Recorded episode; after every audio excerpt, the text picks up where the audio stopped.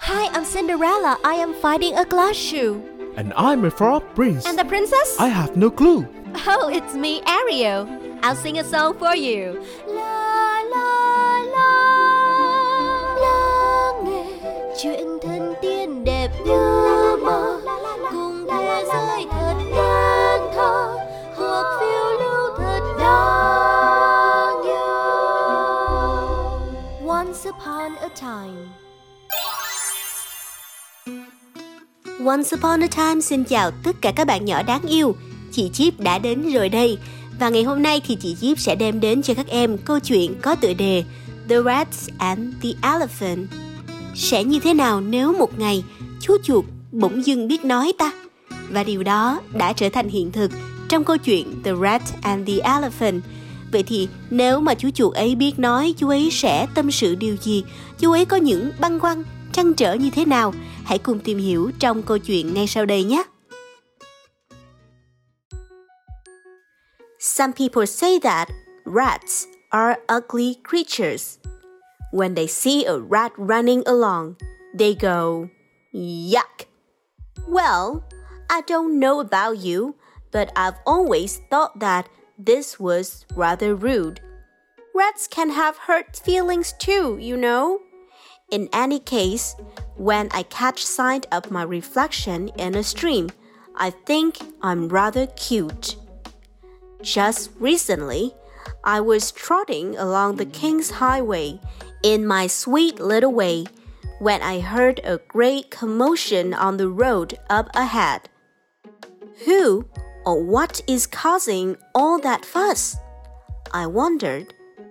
When I got closer, I saw the king himself riding along on top of a great fat lump of an elephant. The crowd of onlookers were oohing and aahing, full of admiration for that stupid beast and a nose that far too big for her face. She's much uglier than me, I thought. So I started to spring up and down and say, Hey everyone, why not look at me? I'm such a cutie pie. I could join the king's household and be a royal rat. If only there was any justice in the world.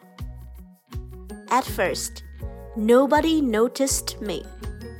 They were all too busy ogling that stupid elephant. Little did I know that riding behind the elephant in a carriage was the princess, and she was holding a beastly cat in her arms.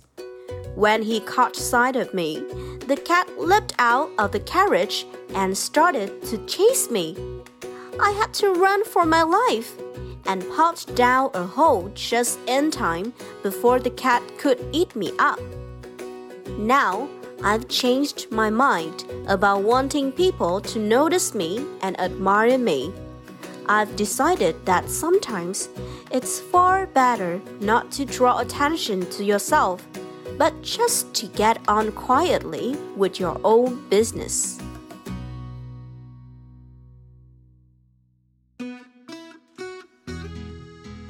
May quá, chú chuột đáng yêu đã thoát chết trong gang tấc khỏi nanh vuốt của chú mèo quý tộc.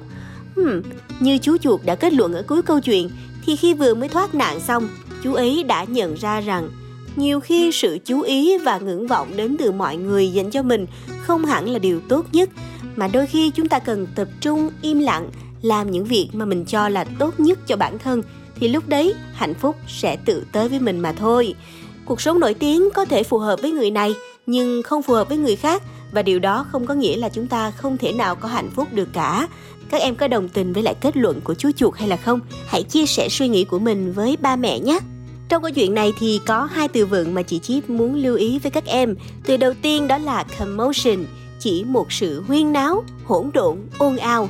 Và từ thứ hai cũng tương tự, đó là fuss. Tuy nhiên thì từ fuss này được dùng với nghĩa tiêu cực hơn một chút xíu, giống như là cái chuyện đó không có đáng mà mọi người làm quá lên, làm ồn ào, rối rít, nhắn nhít lên á.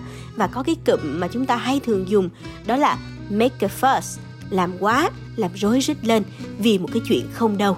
Các em hãy lưu ý hai từ này nếu có gặp chúng ở trong những câu chuyện sau nhé. Còn bây giờ thì chị Chip phải gửi lời chào tạm biệt đến với tất cả các bạn nhỏ rồi. Hẹn gặp lại tất cả các em trong các tập Once Upon a Time tiếp theo nhé. Bye bye!